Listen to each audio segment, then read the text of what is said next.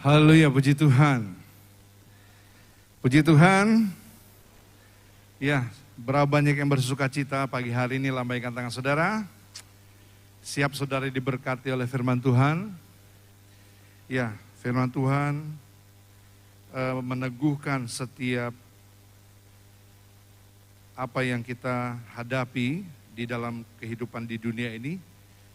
Dia akan menyatakan pemeliharaan kuasanya kepada kita. Asal kita mengerti prinsip-prinsip dari kerajaannya, maka kita akan bebas dari perasaan khawatir, cemas, ya ataupun gelisah di dalam kehidupan kita.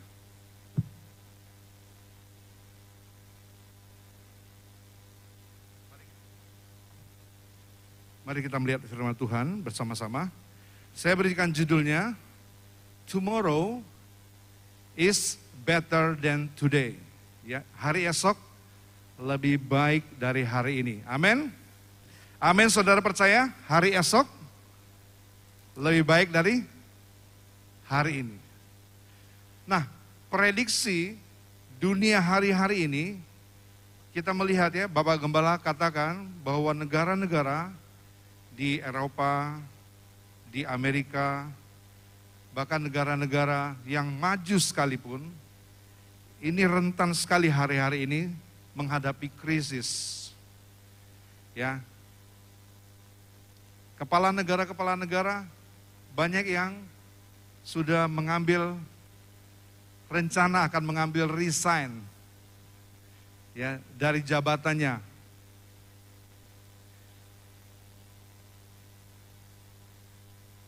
Hanya Indonesia saja yang berani. Ya, Indonesia berani mencalonkan diri jadi presiden 2024 2024. Ya. Kita melihat uh, keadaan dunia pada saat ini membuat khawatir, membuat gelisah kita tetapi kabar baik hari ini. Lewat firman Tuhan mengatakan hari esok lebih baik daripada hari ini. Amin. Ya, kita mau belajar prinsip benih, sebuah benih. Pagi hari ini kita membuka Yohanes 12 ayat yang ke-24. Yohanes 12 ayat 24. Kita baca bersama-sama ayat ini.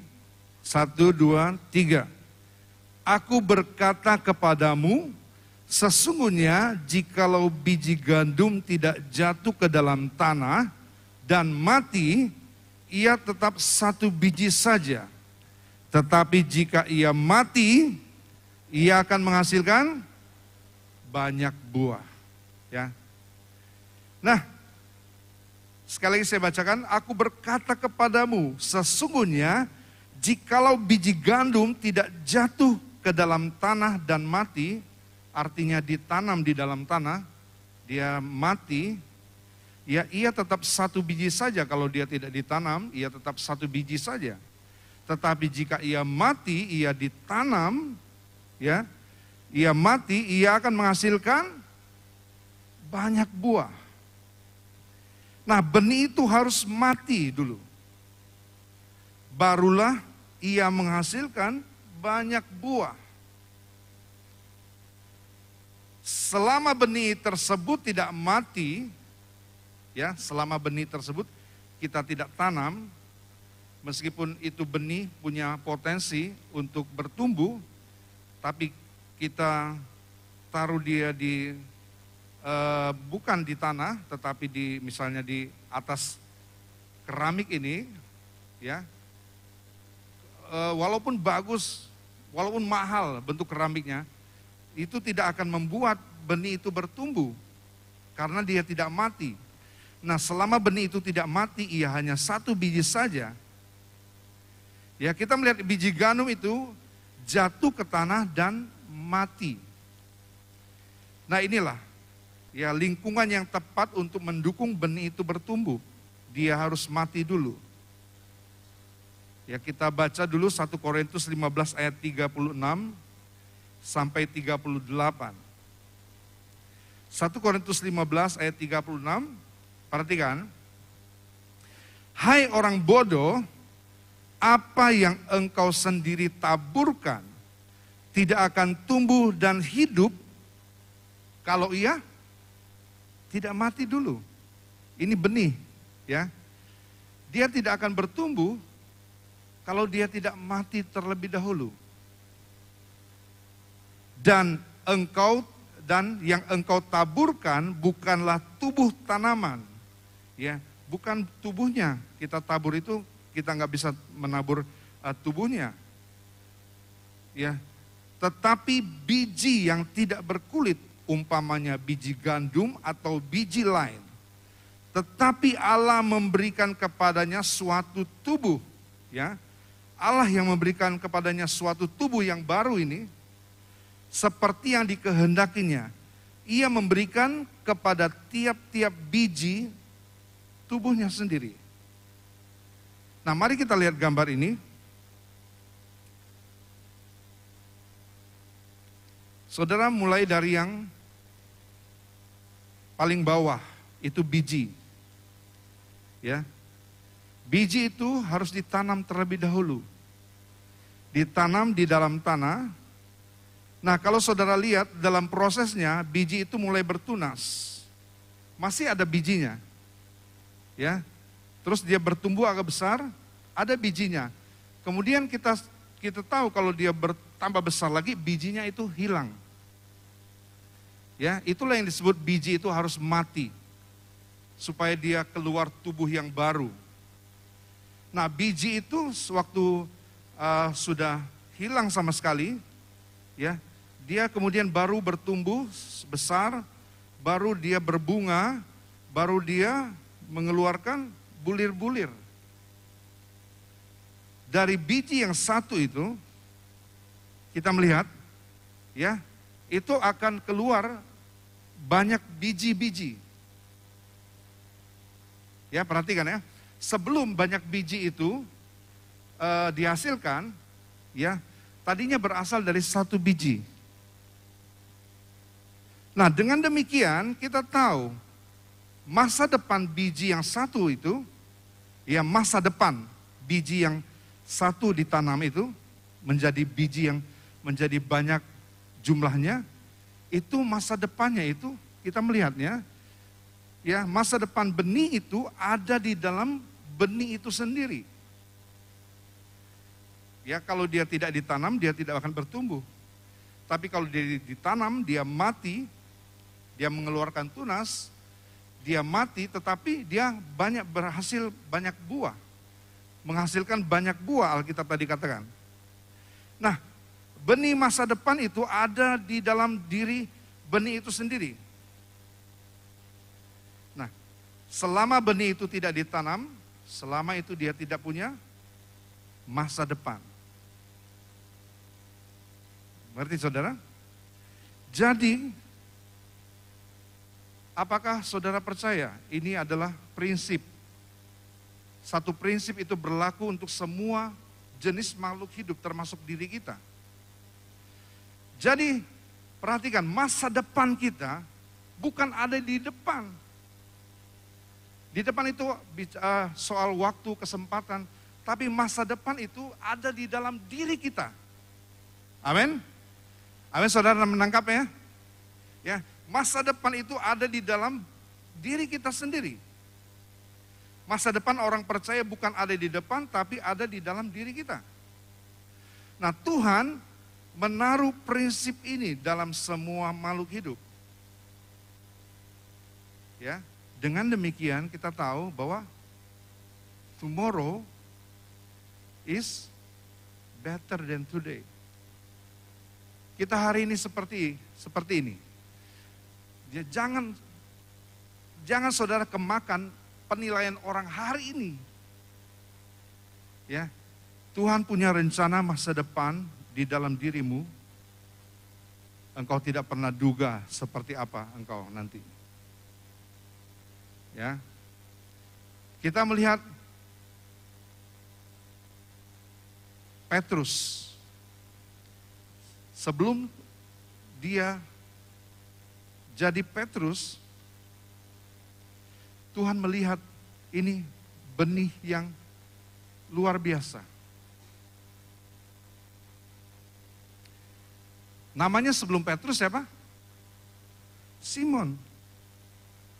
Tapi Tuhan sudah melihat jauh-jauh hari, Simon, engkau akan dipanggil Petrus pada masa yang akan datang. Nah itu sebabnya saudaraku, Petrus itu sendiri sudah ada di dalam diri Simon, tapi dia belum keluar, belum belum menampakkan masa depannya. Ada proses yang harus dia lewati, baru dia dapat muncul Petrusnya di dari dalam Simon yang punya kelemahan, yang punya kekurangan, dia muncul sebagai Petrus yang luar biasa. Haleluya. Nah, begitu juga dengan diri kita. Tomorrow itu is better than today. Prinsip ini sekali lagi ditaruh dalam semua uh, makhluk hidup. Jika kita tidak menggunakan kesempatan sebaik-baiknya hari ini, today, kita tidak akan melihat benih itu pada hari esok. Ya kita tidak akan menikmati apa-apa pada hari esok yang lebih baik itu, better. Kita tidak akan melihatnya kalau kita tidak memanfaatkan hari ini dengan baik. Benih yang tetap satu, kalau kita tidak tanam, ya kalau kita biarkan saja lama-lama, benih itu jadi busuk. Dan today, tomorrow, itu terkubur dalam benih yang tidak kita garap. Nah, saudaraku, perhatikan ini. Kita melihat semua rumus makhluk hidup, ya, better, itu prinsip ini. Semua makhluk hidup dikasih kemampuan seperti ini.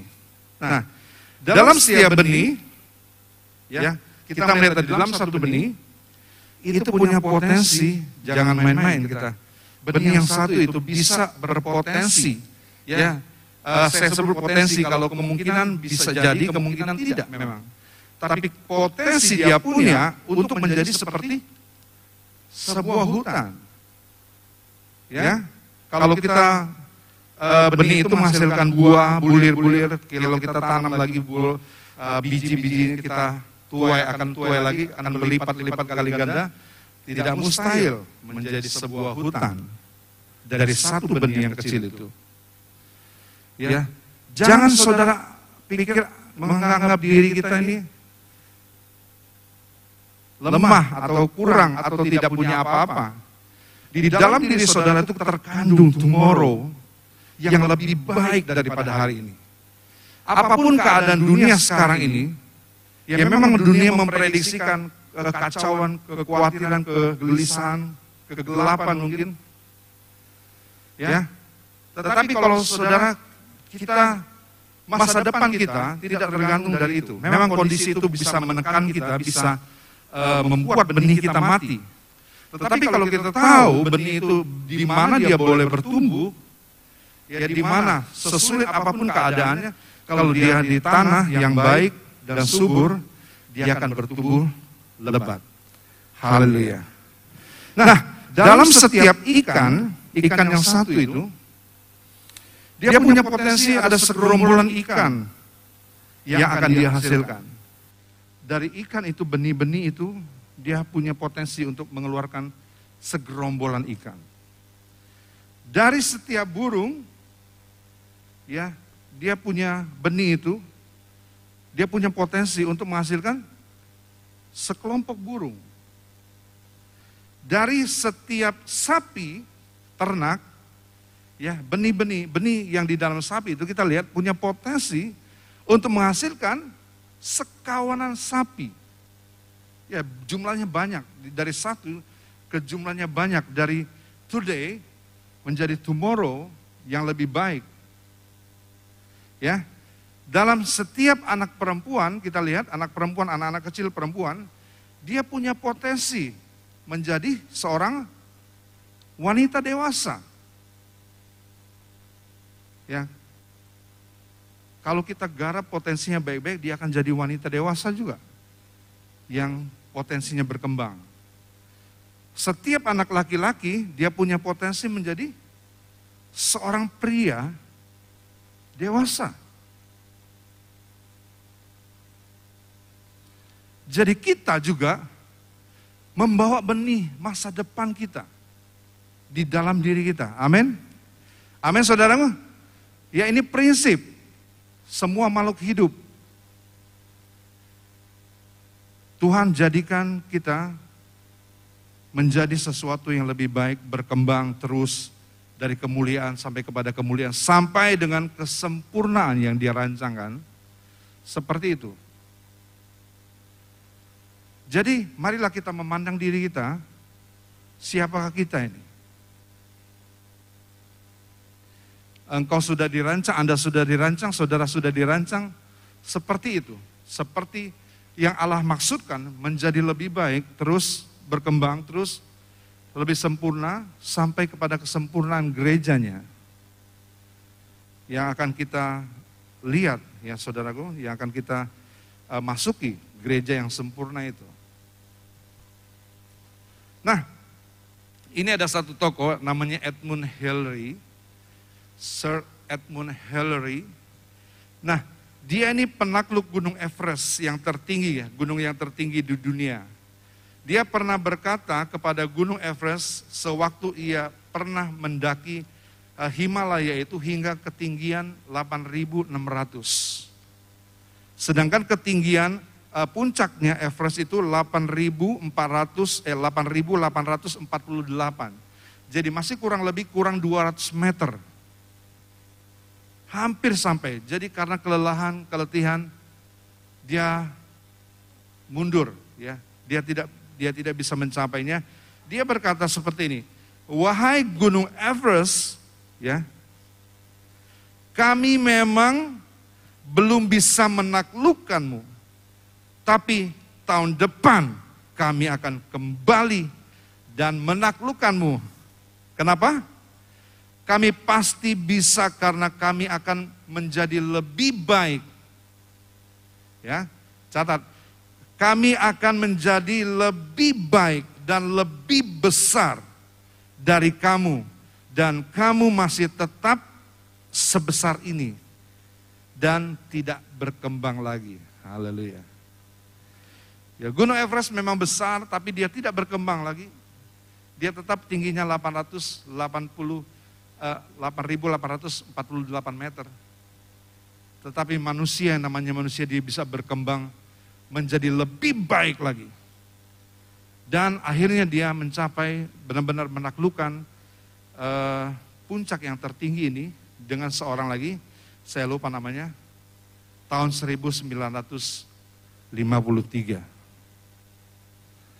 Wow. Dalam dirimu dari diri kita ini terkandung tomorrow yang better, lebih baik dari keadaanmu pada hari ini. Jadi,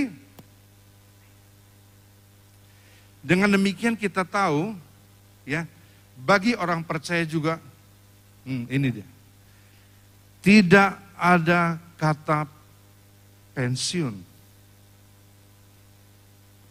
Ya, Haleluya. Bagi orang percaya tidak ada kata pensiun. Mungkin pekerjaan akan memberikan kita pensiun karena kita tidak punya potensi menurut mereka. Ya, tidak punya potensi sudah berkurang. Tetapi namanya kita potensi selalu berkembang. Selalu berkembang. Oke, pekerjaan tidak memberikan kita kesempatan di bidang itu, tapi diri saudara punya satu kemampuan yang lain, yang lebih besar, yang lebih mampu lagi. Jadi kita lihat, hidup kita tidak pernah pensiun. Ya bagi yang sudah lanjut-lanjut usia, haleluya. Bah, mana? Berapa banyak yang lanjut usia? Angkat tanganmu. haleluya. Ya, kita tidak mengenal kata pensiun. Oke, kita tidak bisa bekerja lagi, tapi kita bisa mencapai hal-hal yang baru. Ya. Kita bisa mencapai hal-hal yang baru. Nah, ada tiga unsur yang perlu kita uh, yang perlu ada supaya kita ini tidak cepat putus asa. Kita ini cepat putus asa untuk meraih masa depan itu. Ya, ada tiga unsur yang kita harus miliki supaya kita tidak putus asa, mudah putus asa untuk meraih hari esok. Perhatikan, sekali lagi saya katakan, hari esok kita lebih baik. Pasti. Ya, lebih baik. Manusia itu hebat. Tidak ada yang sehebat makhluk ciptaan yang lain. Ya, manusia itu bisa bertahan di lingkungan seperti apa pun. Pasti ada orang. Nah, orangnya ini dia pasti bisa bertahan di di mana pun dia berada. Ya di cuaca yang se ekstrim apa pun, selama masih ada manusia, itu menunjukkan bahwa ada manusia yang bisa bertahan. Ya, sekarang kita baca, kita melihatnya di dalam 1 Korintus 9 ayat 26 dan 27. Tiga unsur ini yang perlu untuk kita raih supaya kita tidak cepat putus asa. Ya, yang pertama adalah sebab aku tidak berlari tanpa tujuan. Yang pertama adalah kita harus punya tujuan. Kita harus hidup dengan tujuan. Yang kedua, aku bukan petinju yang sembarangan. Jadi kita perlu juga hidup kita ini jangan sembarangan. Ya, Jangan sembarangan kita pakai. Yang ketiga, Paulus melatih tubuhnya dan menguasai seluruhnya. Dia menguasainya dengan disiplin, mendisiplin dirinya. Kita melihat ya, bahwa hidup itu perlu tujuan dan dia tidak bertinju dengan memukul dengan sembarangan, dia tidak hidup sembarangan dan dia melatih tubuhnya menguasai seluruhnya dengan disiplin. Nah, kita lihat yang pertama, kita harus hidup dengan tujuan ya supaya kita tahu oh ada yang lebih baik yang akan aku terima. Ya, better. Nah, hidup itu harus ada tujuan Paulus tidak berlari tanpa tujuan. Dikatakan tadi, ya, aku tidak berlari tanpa tujuan. Kita harus punya sasaran, kita harus punya tujuan, dan tujuan hidup kita ya harus lebih besar. Sekali lagi, tujuan hidup kita harus lebih besar dari sekedar untuk apa? Bertahan hidup. Yang kedua, motivasi ekonomi. Yang ketiga, tujuan dunia. Ya kita harus punya tujuan yang lebih besar dari sekadar untuk bertahan hidup. Orang bertahan hidup di dunia ini jelas dia butuh makan. Tapi tujuan hidup kita harus lebih besar daripada sekadar kita hidup untuk makan. Kita harus punya tujuan yang lebih besar dari sekedar motivasi ekonomi untuk menjadi kaya, untuk menjadi sukses. Kita mungkin punya tujuan-tujuan itu. Itu harus lebih besar daripada tujuanmu. Sekedar motif ekonomi.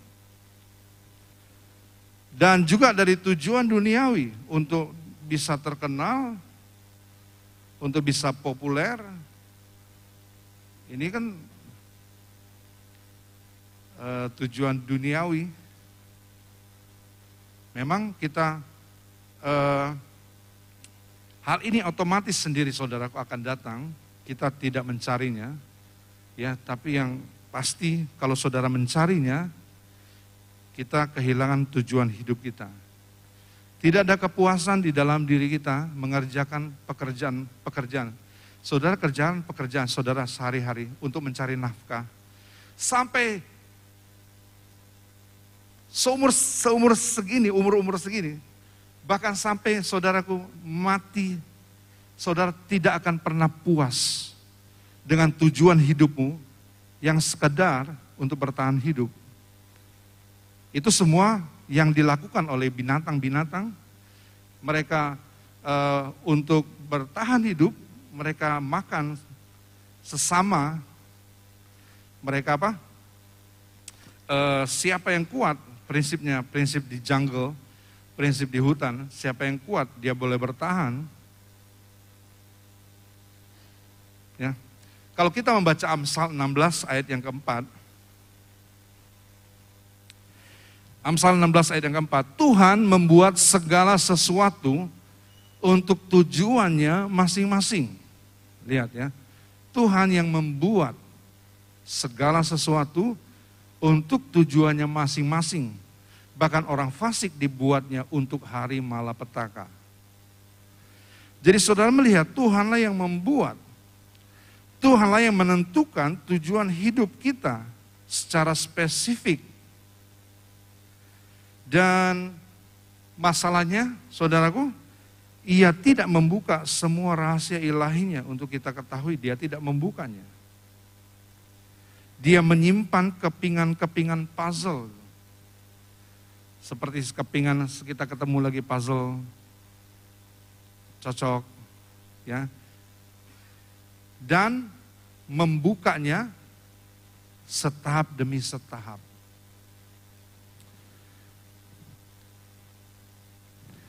Ya, Tuhan membuat menentukan tujuan hidup kita secara spesifik tetapi dia tidak membuka semua rahasia ilahinya. Ada yang dia sembunyikan, itulah e, kemuliaannya raja, dikatakan. Kemuliaan raja itu menyimpan sesuatu, merahasiakan sesuatu. Dia raja kita, dia raja yang hebat dia. Dia raja yang penuh dengan hikmat. Ya, dia membuka dia tidak membuka semua rahasia ilahinya, dia menyimpan kepingan-kepingan puzzle dan membukanya setahap demi setahap, melangkah. Yang dibutuhkan apa saudaraku?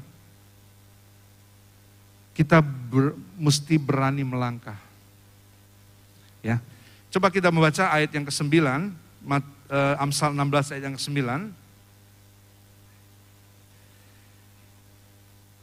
Hati manusia memikir-mikir jalannya Hati manusia memikir-mikir jalannya, tetapi apa? Tuhanlah yang menentukan. Ya. Tujuan Tuhan pasti terlaksana. Saudara memikir-mikirkan, tapi Tuhan bilang, harusnya kamu ikutin langkah demi langkah yang aku tunjukkan kepadamu. Tuhanlah yang menentukan arah langkahnya. Yang penting kita berani melangkah, minta pimpinan Tuhan, tidak berdo, uh, tidak berjalan di jalan orang berdosa. Ya, itu kita melangkah dengan iman, melangkahlah dengan iman. Nah, Amsal 19 ayat 21, Amsal 20 ayat 24, kita tidak usah baca ini, Amsal 21 ayat 1, saudara akan melihat lebih jelas lagi tentang tujuan daripada Tuhan untuk diri kita. Untuk apa kita hidup di dunia ini? Nah, ada satu uh, penulis dari buku ini terkenal sekali, dia bilang tragedi yang paling besar, tragedi yang paling besar belum, tragedi yang paling besar adalah hidup tapi tanpa tujuan. Tragedi yang terbesar itu bukan kematian, ya jelas kematian sih pasti tragedi, cuma terakhir. Tapi hidup kita sekarang ini, today, tapi tanpa tujuan. Nah Paulus, dia katakan dia tidak lari tanpa tujuan. Dia habiskan waktunya, tidak sampai tua, dia habiskan waktunya di penjara, memang harus mati di penjara, dia katakan, tidak masalah bagiku, asal aku menyelesaikan tujuanku dan mencapai garis akhir.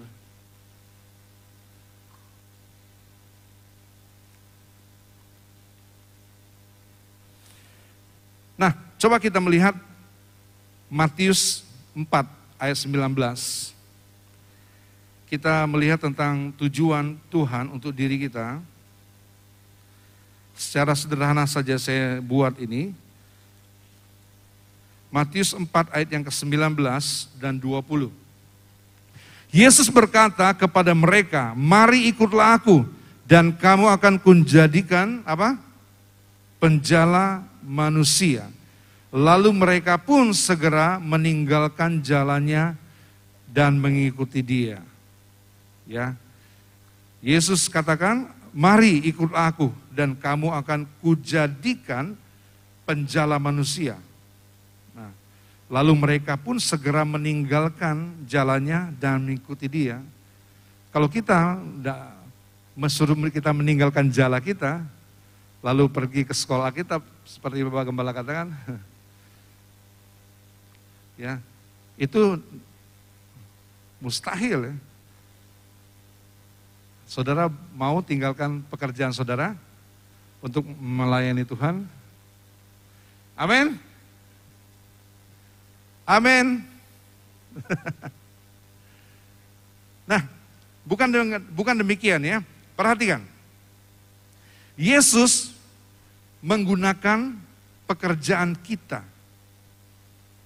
untuk tujuan yang lebih mulia.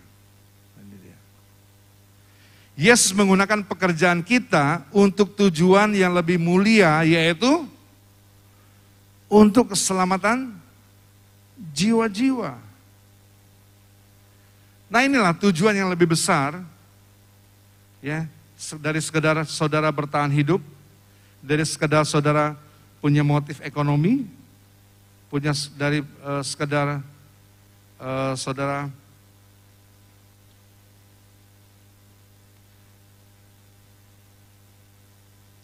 uh, punya motivasi duniawi tadi, kita melihatnya untuk tujuan yang lebih mulia yaitu keselamatan jiwa-jiwa. Di mana kita kita rasakan puas, kepuasan, itu kepuasan hidup kita bisa melayani jiwa-jiwa dengan apa yang ada pada diri kita. Ya melayani jiwa-jiwa dengan apa yang ada pada diri kita, dengan potensi kita, dengan kapasitas yang kita miliki. Nah, sekarang ini saudara punya potensi, saudara punya kapasitas, tapi tujuan hidup saudaraku harus lebih besar daripada semua yang saudara raih hari ini. Kalau saudara punya maksud untuk ekonomi, untuk hanya sekedar bertahan hidup, untuk sekedar uh, tujuan duniawi kita, kita harus punya kepuasan, kita melayani jiwa-jiwa dengan apa yang ada pada diri kita, dengan potensi, dengan kapasitas, Sampai kita lihat membawa jiwa-jiwa ini mengalami kemajuan. Ya. Catat ini, mengalami kemajuan. Mengalami perkembangan. Saudara, saudara juga setiap hari bergaul dengan karyawan-karyawan saudara. Ada yang percaya kepada Tuhan, orang percaya, ada yang bukan. Nah, PR saudara, tujuan yang lebih mulia, tujuan hidup yang lebih uh, mulia daripada sekedar kita pakai untuk nafkah kita, daripada kita pakai sekedar untuk uh, hal-hal uh, lahiriah, tujuan-tujuan uh, motif ekonomi kita, kita harus membuat mereka gini, mengalami kemajuan. ya mengalami perkembangan.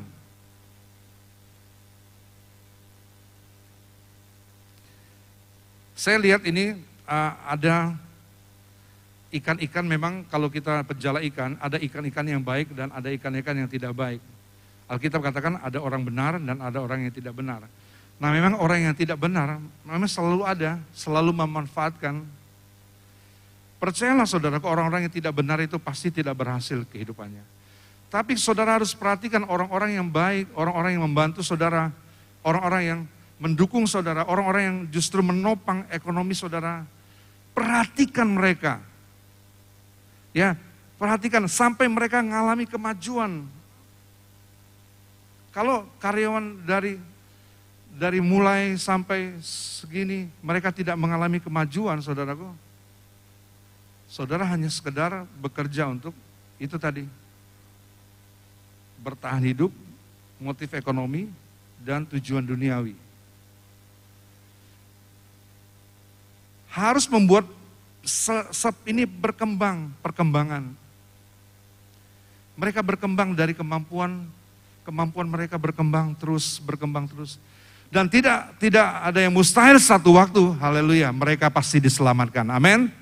Amin. Kita tidak ada yang mustahil. Ini kita buka kesempatan dulu kita buat kita latih mereka, kita bikin mereka maju. Kita melatih mereka untuk berkembang dengan pekerjaan yang kita Tuhan percayakan kepada kita. Dan akhirnya mereka diselamatkan.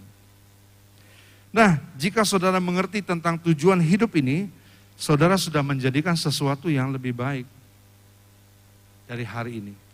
Sesuatu yang lebih baik, better, dari hari ini. Ya. Inilah tugas kita. Tugas kita bersama-sama. Bagaimana menjadikan sesuatu itu lebih baik dari hari ini. Yang kedua, jangan hidup dengan sembarangan. Hidup jangan sembarangan.